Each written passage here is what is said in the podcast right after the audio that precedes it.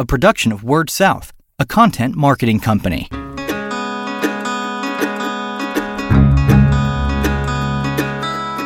Story Connect, the podcast, helping communicators discover ideas to shape their stories and connect with their customers.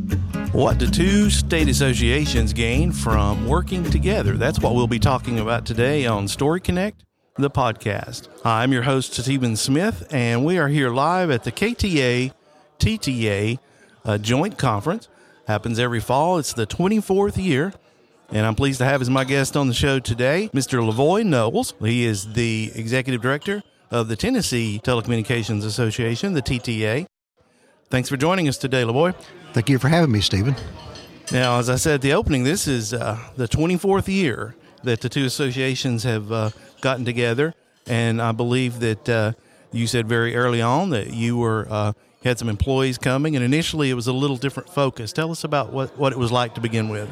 Absolutely. Uh, of course, this is the 24th year, and when it first started, we had sessions and meetings for other um, folks in the organization. We had a managers meeting, we had a general uh, one state convention uh, in June of each year, and we also had another uh, convention in September. So we needed something really to focus more on on plant related folks, uh, central office, outside plant sort of type thing. So the two states got together and put to, and put together this meeting and. Uh, so it was really a, a plant focused meeting to begin with in the first early years.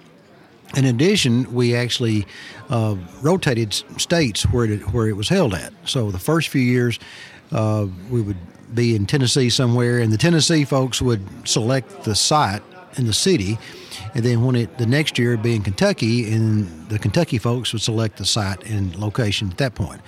So it got so difficult to keep hotel contracts that and and determine where we're going to be located at. So we decided to just really have it in one state, and both states agreed that we would. Um, have it in Bowling Green. It was not very, not very far from Nashville, which is a lot of our uh, operating companies are close by.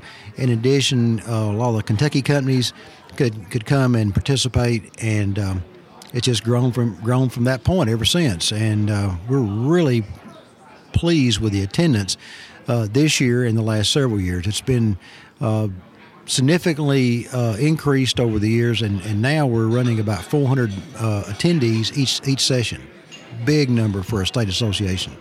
Yeah, that's one of the largest uh, state association gatherings in the country, right?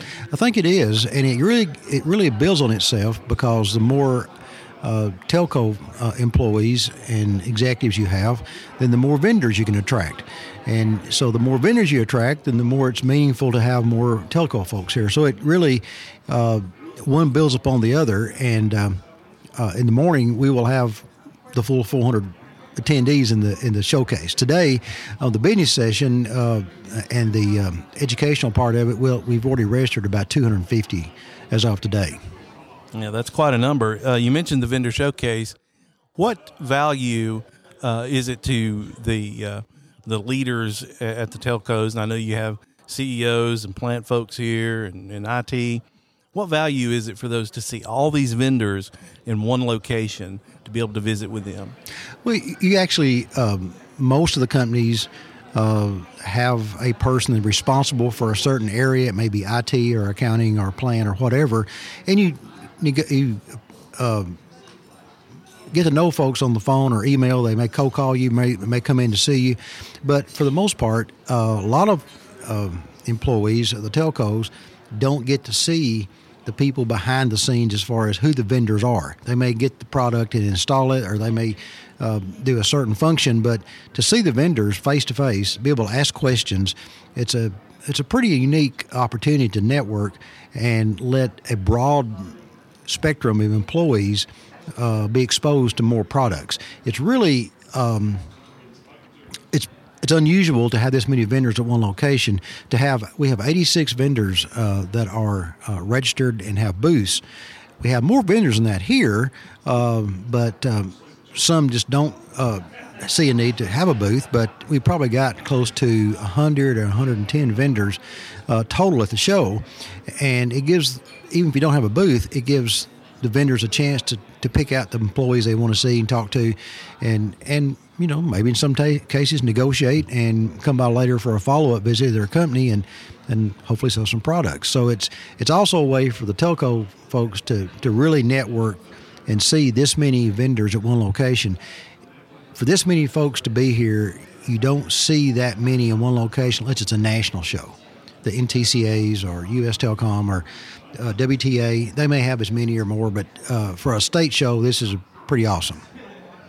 Well, that, that, that's for sure. Speaking as a, as a vendor, it's great to be able to network, uh, like you mentioned, and I think a lot of what uh, the the value of this uh, select group and this many people being together is certainly we learn something in the sessions, but those opportunities in the hallways and after meetings to be able to uh, visit with people and uh, really that networking. I think that's something that this conference really fosters. Absolutely, that's what our objective is to have something for everyone, and um, whether it be educational or the showcase, or even just networking. And, and in the evenings, we have tonight we have a dessert reception or bar, dessert bar, and it was really last year was our first year for this, and it went over really well. So we're hoping to have a large turnout again tonight, and that way it gives the vendors a chance to talk on a uh, very social setting um, to the folks they want to want to market to. Uh, another thing about these two associations working together, uh, you have members, uh, you have telcos who are members of both associations, right? Absolutely, we have members that that bleed over into both states. So we're it's a natural. It's really a natural for us to have this meeting together, and and um, I can't say that I was instrumental in its beginning, but uh, it's been good for both states, and and um, someone had the very very keen foresight to to develop this association. Are there some common issues that the two associations and the members of those associations are there common issues that you deal with on a regular basis? Absolutely. Uh, you can go through the list, and almost everything that happens in Tennessee uh, is going to happen or has happened in Kentucky. I know we've talked uh, a great, a great length. Um, Tyler Campbell and my, myself have about the, the broadband bill that was passed in Tennessee a few years ago. They're trying to get a, maybe a program similar to that.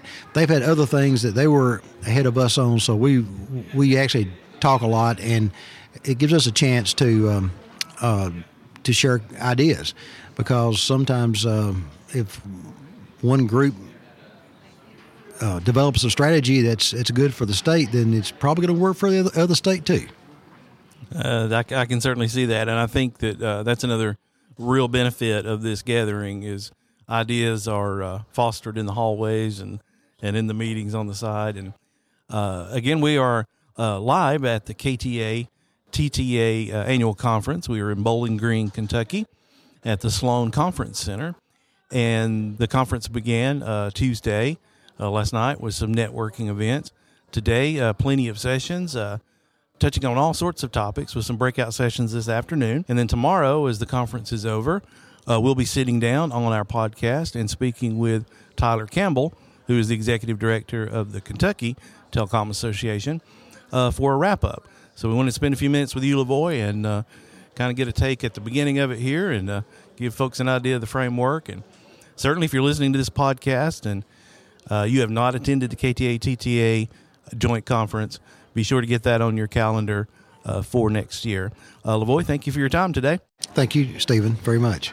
And you are listening to Story Connect, the podcast. This is Stephen Smith again, uh, reporting live at the KTA TTA annual conference in Bowling Green, Kentucky. We'll look for additional episodes of the podcast coming up, and we'll have uh, coverage of additional speakers who are on the program and uh, activities that are taking place throughout the conference. And until then, keep telling your story. You've been listening to Story Connect, the podcast, a production of Word South, a content marketing company.